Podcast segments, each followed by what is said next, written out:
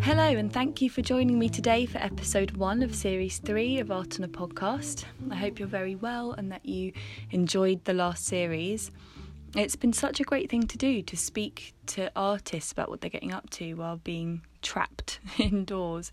Um, some some of them have said that they're used to isolating themselves for weeks on end to work, um, being uh, artists that work in that type of way, and others have a practice that really depends on interacting with people and spaces in certain ways that that they can't now.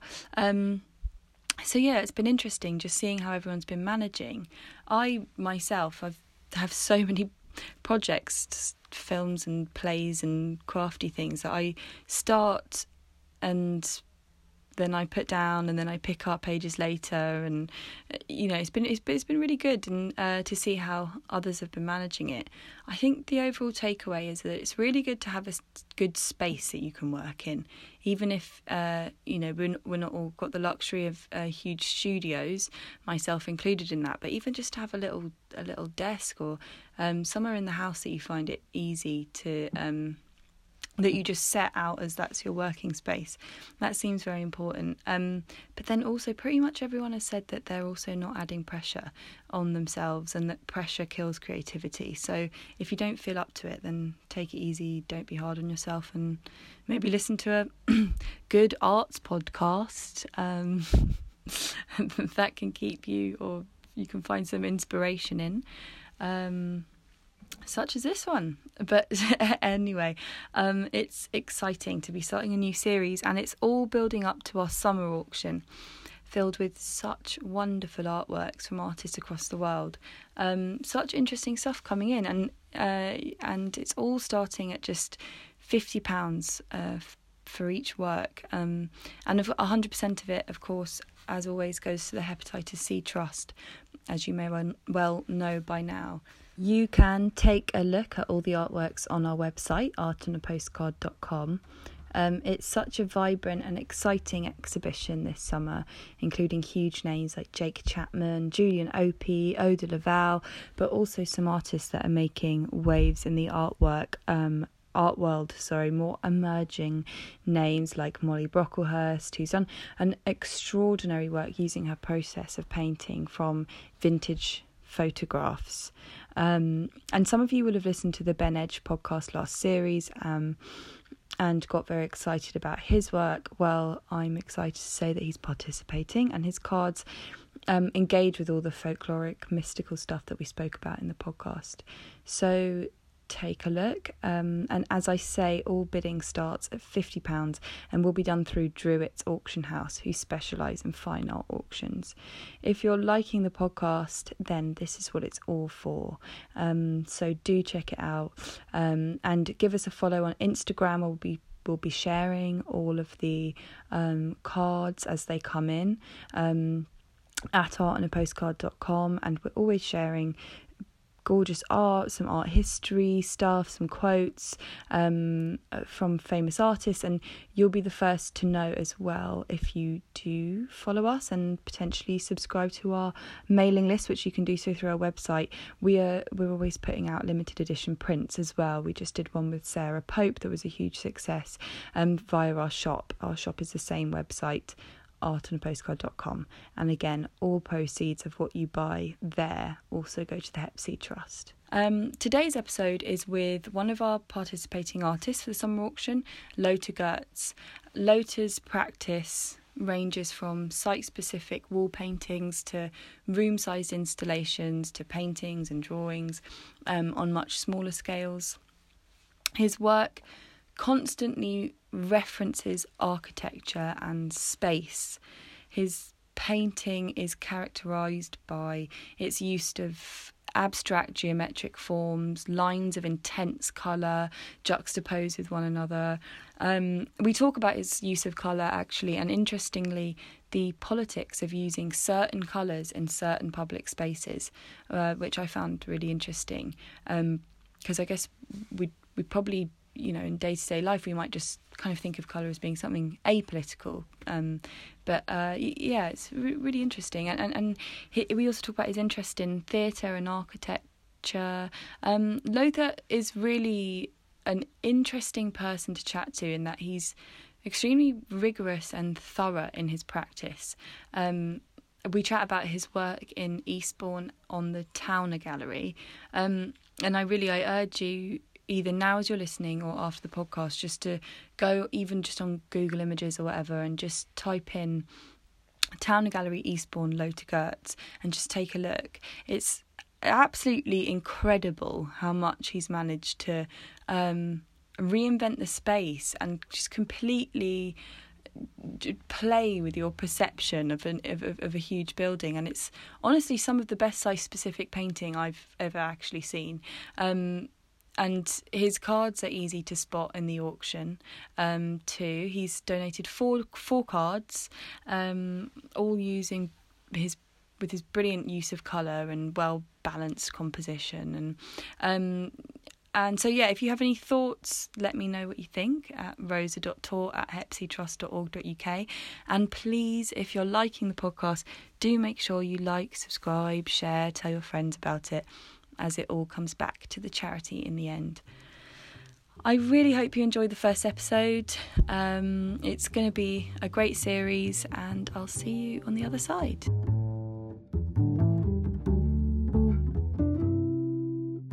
Lothar, how are you doing during quarantine?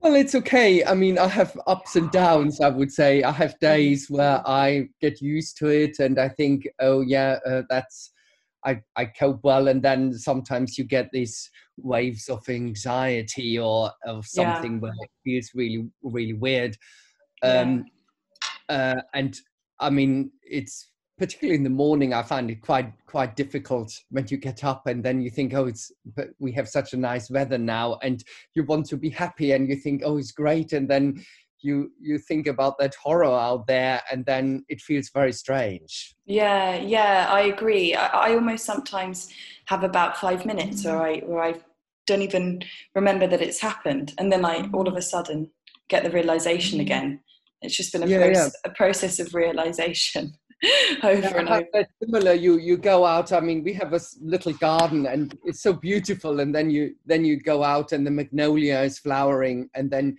you have that moment where you just think, oh, fantastic. And I want to go out now. and, yeah. And then you realize, oh no, that's not, and, and it's a, it's a very strange contradiction of feelings. So yes, uh, yes, yes. And, uh, um, and I was going to say you're you're used to working on such a large scale um, and in multiple spaces, um, and obviously now being in the the, the one space, um, are, are you focusing now more on, on the canvas sized works? Are you able to create at the moment? Well, it's I am I am able to work. I mean, I would say for me, kind of work wise, what I do, it's not that bad or it, it doesn't have such a huge impact because I'm used to work on my own in my studio as well. Right. Yeah. I mean, as an artist, you you you usually are on your own and you I work for for days whatever just in my studio and that's i i would completely forget there isn't a big difference. But mm. of course it feels a little bit strange because you work at the moment all projects are cancelled. I mean everything basically for the whole year now and you you don't know shall i actually do anything or, or, or the, but i mean i have this practice which is which well, which has two parts. On and one thing is I mean, I have the the and what I'm most what I'm known for are the big site-specific wall paintings, mm. and they are very physical. And for me, it's very important to be on the site. I constantly always say I make all the all decisions really on site, and it's that physical experience of a building which is which is the key aspect for that that's all at the moment, of course, not possible to go somewhere. I mean, I have one project which should be coming up at the Holden Gallery in, in Manchester in summer. Yes. I don't know if that will happen at that time. But uh, I mean, I mean, all these things they they would be on hold now. But I'm I'm not working constantly on site, so lots of the work is preparation in the studio and is right. doing drawings, and that's all possible. So I I still have enough projects where I'm working on, and there I, I would hardly feel a difference. That's that's fine. and I as well can. I mean, I have a little studio at home, and then my my physically my studio is in 45 minutes walking distance so i can go there and occasionally nice. i do that and go there because it's then i combine then basically my daily exercise or there is as well a supermarket on the way then i could do the shopping and i can walk there and in the studio i'm literally on my own so i'm isolating there anyway yeah can't even open a window in these studios so oh. it's a and it's completely self-contained. So that's that's fine. And so i'm i i am what i'm doing at the moment is either working in the studio uh, and work there on small paintings or yes. i'm working on sketching. And uh, as well there is i'm working on a publication which is a bit late which was for a project which happened in Lübeck last year. And right. so we are finalizing this. This is all possible to do online. Uh, okay, but okay I think it, but it's more the kind of the mental aspect which is strange because you you feel at everything you uh, I, I think it, it feels a bit weird yeah. Yeah definitely it does. Um so i wanted to ask you when did you first start painting the big works the room sized and the murals um, on buildings? Space is often such a luxury as we now are all very much feeling. So it's not often something that you know art students might have access to how did you first uh, come to this practice? Well, I started that actually as a student. I mean, I started first in Germany, and then I came to London to the um, to the RCA, and I did that. I did my first wall paintings while I was a student in Germany, and uh, I think, I mean, I was there quite i mean i was always interested in architecture. I was interested in in in uh, theater as well. I was interested in lots of lots of right. art forms which dealt with space and mm. could for a long time not really identify with really being a painter on a canvas. I mean it was kind of i felt in between lots of different art forms.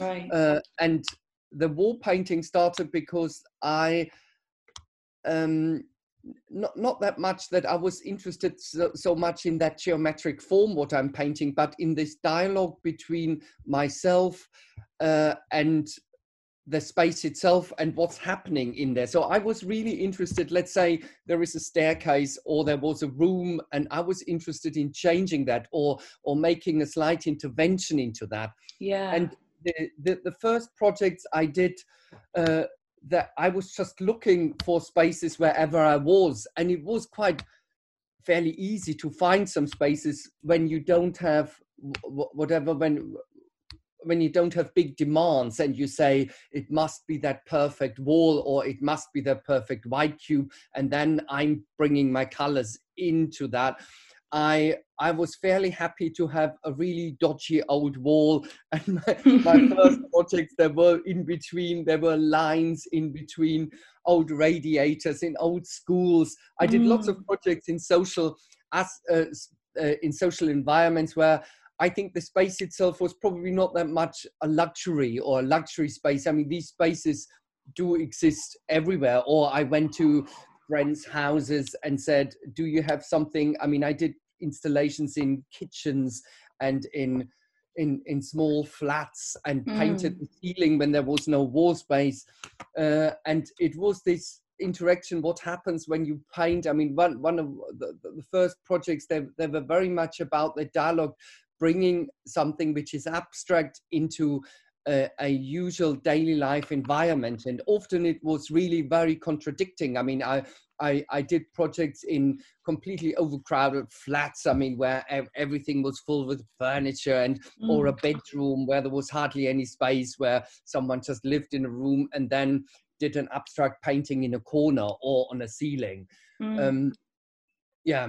So, so these were the first works and how it started, and then uh, I looked as well then for. I mean, the the first works were very often that I I actively applied in off spaces or in in rooms or somewhere uh, to do a wall painting and i must say at the beginning quite often people thought, oh, we get Lothar and then we get the space renovated. Uh, because I had to repair the walls. Uh, and the first space projects I did was really hard work and was quite labor uh, often to get a wall or places first prepared so that I could actually paint um, a flat surface on it or that when you when you how how work to get a to get a crisp line you have to to prime the walls and then you had to repaint them.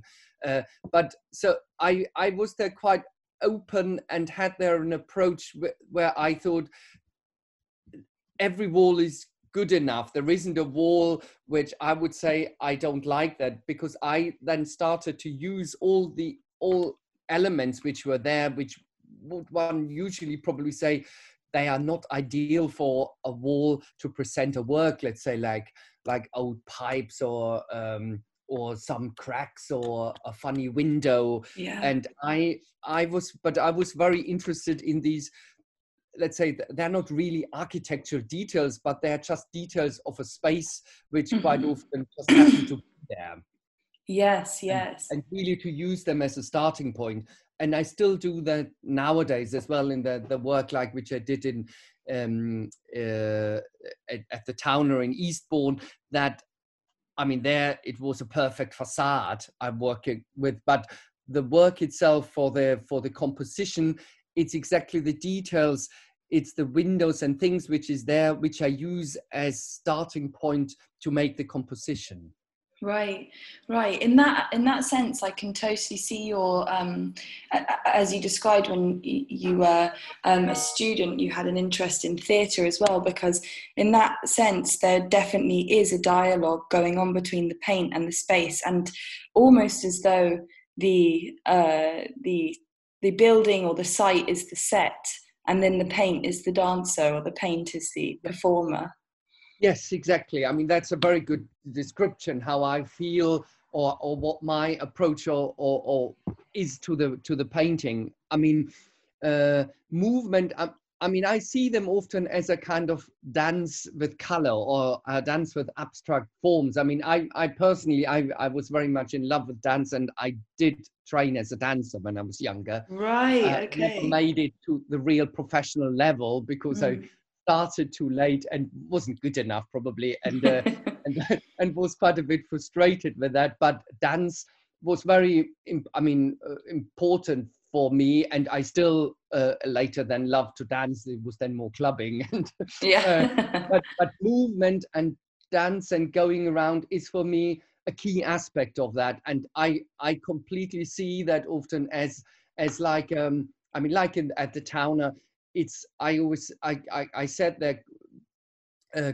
quite in a few interviews. Uh, it's for me like decorating that space for uh, a festival or a performance, and itself the, the colors they are moving around, and mm. lots of lots of projects. I mean, when they're indoors, it is a bit where I said, oh, the the the the viewer actually should move around because you you could always make. I mean, even if it's probably let's say just three stripes or four triangles on a wall they always change a lot according where from where you look at. Yeah. i mean from where you, from where you you your point of view is.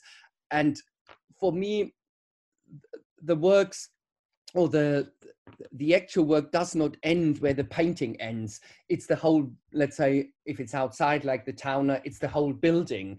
And that's then as well it's including the surrounding. The street becomes important. Yes. and the social aspect of the the, the whole environment and but that's similar in a in a gallery setting as well where I never know where the work ends because mm. when, when someone, let's say there is a green wall and a person comes in and wears a yellow jumper, then the work changes because mm. that person becomes for me part of the work in that moment and very often spaces act like a stage set or they are a bit they become like yeah like a performance or this interaction between the viewer and the set. Yeah and yeah. that's something which interests me very much these these interactions and these moments where something is just um, changing very quickly. And as well what, what i said before i mean this combination or this um, let's say um, encounter between elements from let's call it high art or or or minimalism in in the world i mean in in in the in the in the sense of of art history uh, in the art historical term but or then with the with with colors used in com- complete normal daily life setting or uh, i mean i mean it could be then then anything. I mean if someone comes in and and has a green trolley then suddenly that green changes yeah. when it's in combination with the uh, with the color which is an artwork. And and the color itself is no longer just an abstract painting. It becomes something else. It, i think it becomes i mean i mean when you do a painting on canvas or somewhere and then it's hanging somewhere that's usually stays as a if you paint there a red square or a blue triangle this stays a blue triangle mm. whether the moment this is painted on a wall in a way so that inco- it incorporates the whole room suddenly it becomes something else. Uh, it's not just an artwork, it's becoming like, I mean, like a decorative element, I, I would say, in a in a room, and which, which is then taken away from that, let's say, from that um, plinth or that that of of high art. Mm, yeah, this is definitely apparent in your uh, dance diagonal uh, in 2009 in Eastbourne. Um, it absolutely took my breath away. The swooping colours totally play with my sense of perception when I'm looking at it. What was it like to take over the entire building? And when given a building to paint, how do you decide where to take it? Well, I mean, the, the, the Towner was, of course, an extraordinary um, uh, challenge or extraordinary uh, um, moment where, where you could do something to to paint a whole whole building. Uh, mm. Uh, that's not happening very often. uh, and when I was there, I didn't. I mean, I mean, the thing was there. It was um, a competition, so I at first just just applied with a few sketches, right. and then I said, well. In case you want that, I can only give an indication what it is. I'm not a designer who makes in a design stage the final the, the final decisions. Uh, and I can only give you an idea what I do. And they, I mean, they were very brave to accept that.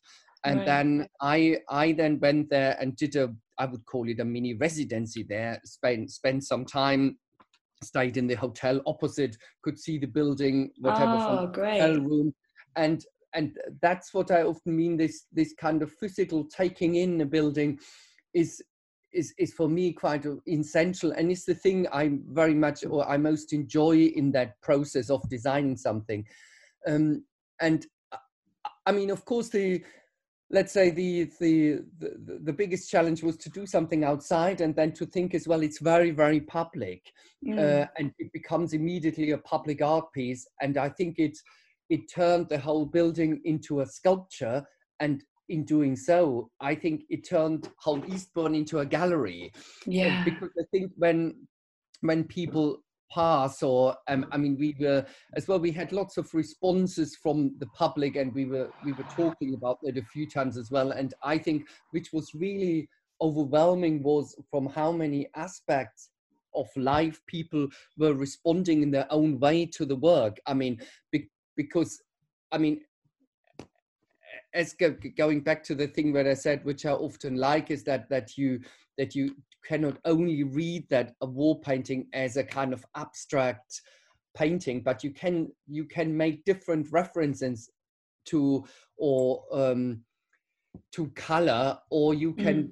have different readings. So we had in in Eastbourne, it was really fascinating how people just looked at the color as color without thinking this is in a museum now. I mean, the moment it's on the street, I think people they they have a they they they have a different what's what's what's the word take on on it, or they mm. they they can in some way um, make it part of their own life. I mean, there were people who said, "Oh, when I go to work, I now go around a different corner because I want to pass that building, and yeah. and suddenly you t- you can take ownership of some colors because it's it's outside, uh, and and that was quite great. And and I, I think Towner was the perfect example where it really worked that that pe- that people could have a very different reading of it and from all different um, backgrounds i mean yeah, i mean this was from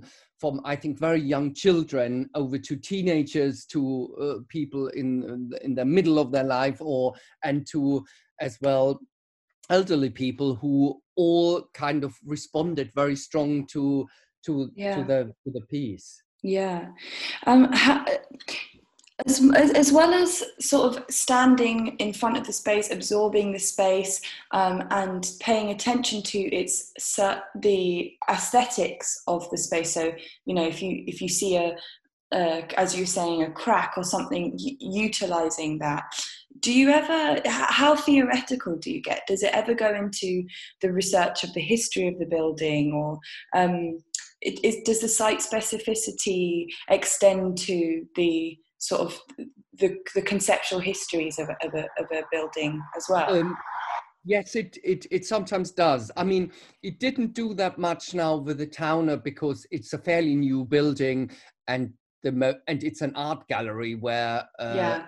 That had one purpose and it was built 10 years ago so i i really focused there yes. on the on the on the architecture and because it has a very striking facade with these mm. curves and and then that aspect that it's outside but mm. i have done quite i mean if i do a project now in a building which really had a diverse history then it can become quite important mm. and i i mean i mean if i do things uh, i mean i've done lots of projects in really public buildings i mean which were not really art buildings and then or it, it can become quite important um, but it it it really varies. I mean, I have I have done some projects which I've approached quite formally. Then sometimes I did projects where really this the the social use became very important. I mean, like for instance, when I did the two project for the Love Festival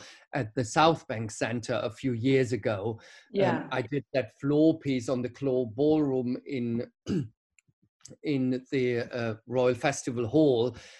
And there it was a very simple idea of, of um, circles. And it, the idea came from the ballroom, and it was a clear response of that, that there are so many different activities happening in that. And it needed to be a piece which, which responds or which, which works when the space is crowded with thousands of people or if it's empty. and there it was really less my own thing um, about an aesthetic or, or formal, but it, that, that became very important.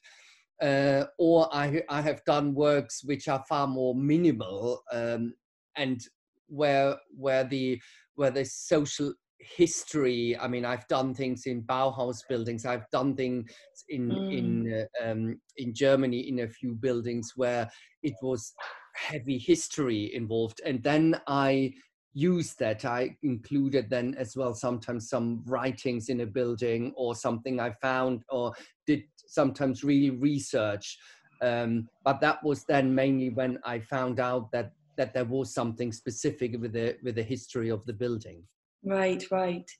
Um, and also, your colour palettes are so bold and, and joyful, I find.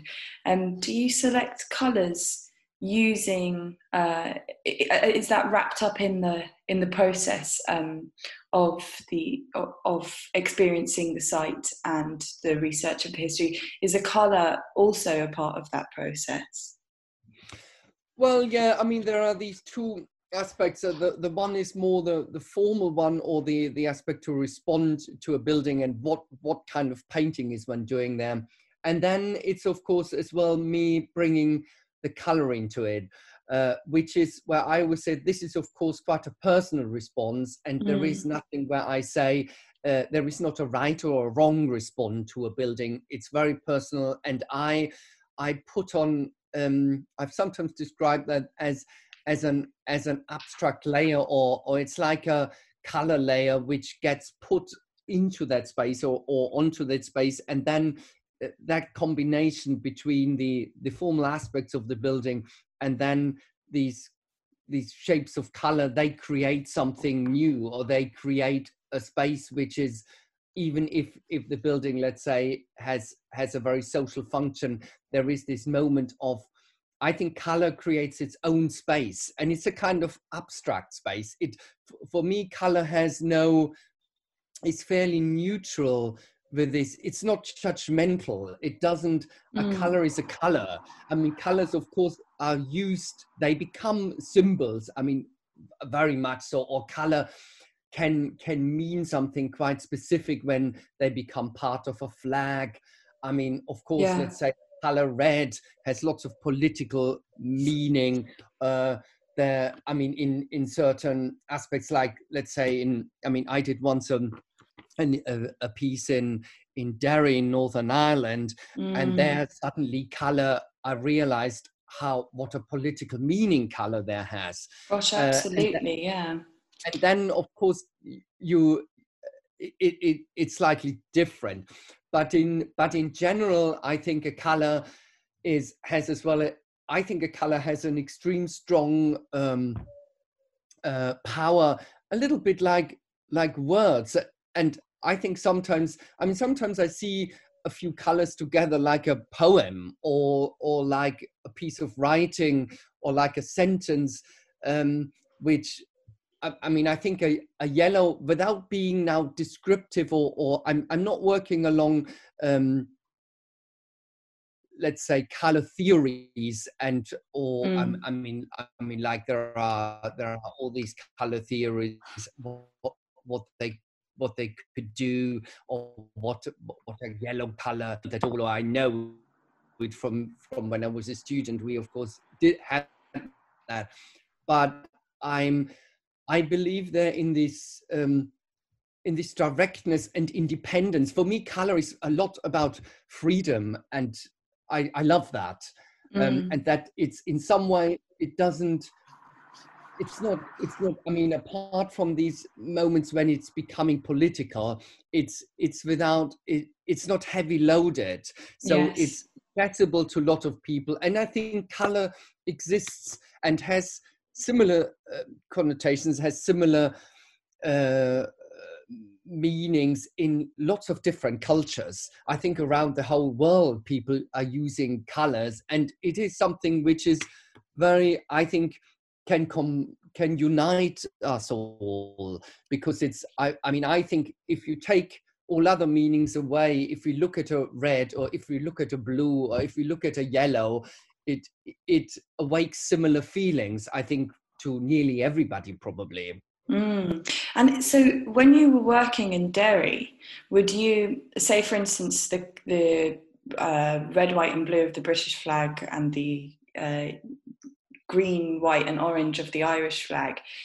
Uh, did you choose to consciously incorporate those colours or did you reject them so as to not politicise? Because obviously, the streets in Northern Ireland, in those kinds of places, are filled with flags and the, the cobblestones I know get painted those different colours um, yeah. as well. So do you, do you did you did you incorporate or did you um, well it did it did it did influence what i could do heavily i mean i i went to um uh, when i went there first for my site visit and then when i when i started to work on the on the piece i only realized and suddenly there's something happened i couldn't look neutrally at color any longer when i was there because i mm. i mean i mean the the curators or people probably told me and they said um I mean, nobody told me you can't use these colors, mm, but, yeah. but, but you get that sense immediately that it means something, and it becomes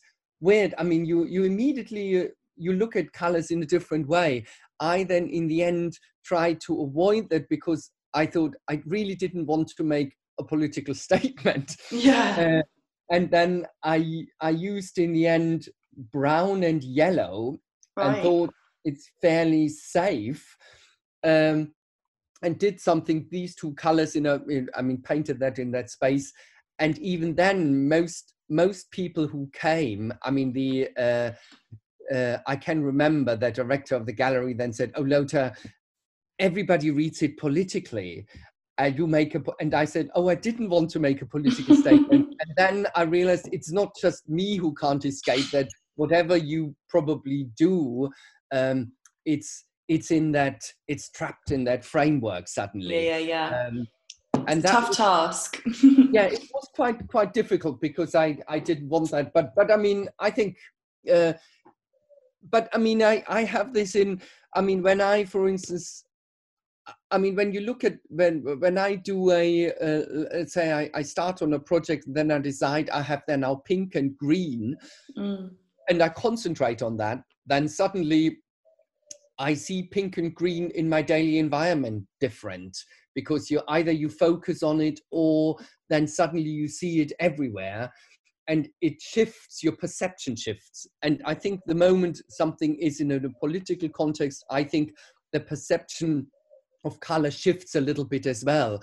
I mean i think you can probably escape it when you then then or, or get around it when you use lots of colors. I mean i had that more i did projects for hospitals and they had this i mean like i did i did a piece for bart's hospital once it was a it was a huge banner and there you get these briefing notes where people then at first they they look at color uh, of course from a more medical or a different aspect where they say uh, could you and i got this whole list of p- colors to avoid uh, and there right. it, it, was so much that i said well if i avoid all these colors i can't actually do a work uh, and maybe i should just do um, a sketch now, maybe these colors do not have do not have that meaning when they are together, and that was then as well the case.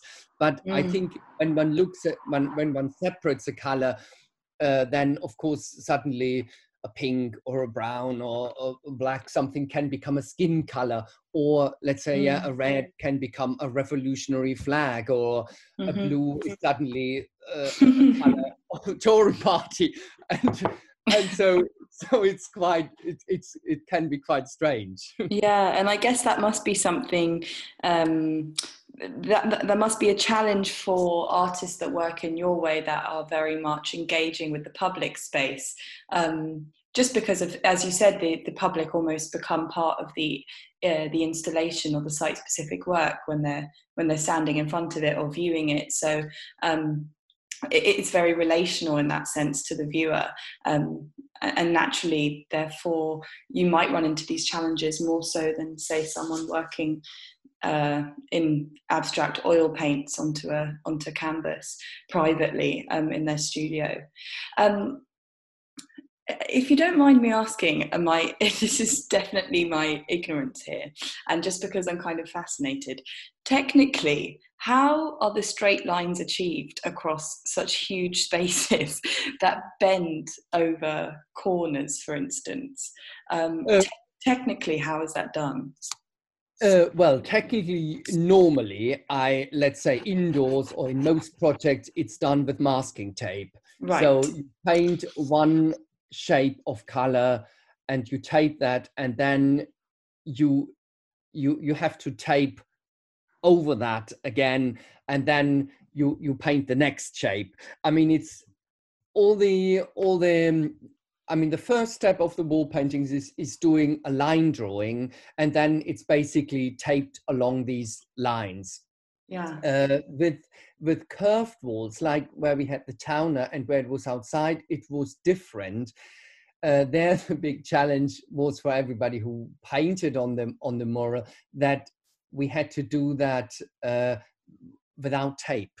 So basically these all these lines were done with a um, with a snap line and because it was curved it was quite difficult to do that. Um, and the guys who did that, I mean, there was a whole team who did that. They they had to basically hold that tape, uh, uh, that that that string, which was a chalk string, onto the wall nearly and snap it then meter by meter. And the big lines there uh, on the towner, because it was outside and so windy, were done by hand. Wow. Oh my God. It must be incredible. I, I, I struggle to get the uh, lines on my skirting boards straight. So this is incredible to me.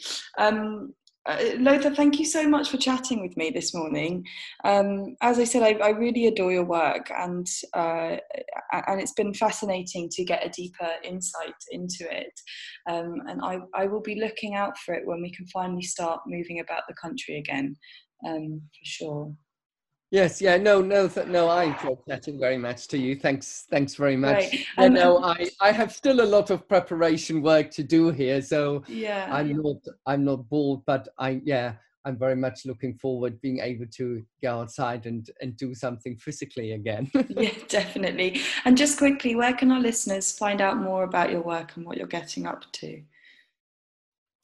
Uh, well, you the, I, I'm, I'm represented by with two galleries. I have one gallery here in London, Domobaal. Uh, she has a website. There are uh, that, that, that's fairly updated all the time. Mm. Or I have worked with a gallery, Petra Rinck Gallery in Düsseldorf as well. So they can find things there, or they can find probably a bit more personally is on my Instagram, which is Lothar Götz. Um, and I'm posting there fairly regularly. Um, a bit an insight into my studio practice, sometimes work in progress, uh, sometimes things which inspire me, um, and then as well f- uh, finished works. Oh, fabulous! I'll, well, I'll definitely be keeping um, up to date myself, as I'm sure many of our listeners will be doing also. Um, well, I, I, wish you all the best and take care and look after your loved ones and all of that sort of stuff as well. Um, and yeah, thanks for chatting with me today. Yeah. Yes, thanks as okay. well, and uh, same as well. Today's episode was brought to you by Art on a Postcard. You're listening to Series 3, A Colourful Summer, all about our upcoming summer auction between tw- the 25th of June and the 9th of July. You can bid for all artworks online, and each work starts at just £50. As always, all proceeds go towards the Hepatitis C Trust and their campaign to eliminate the virus by 2025. If you're liking the podcast, please do like, subscribe, share, and tell all your friends about it.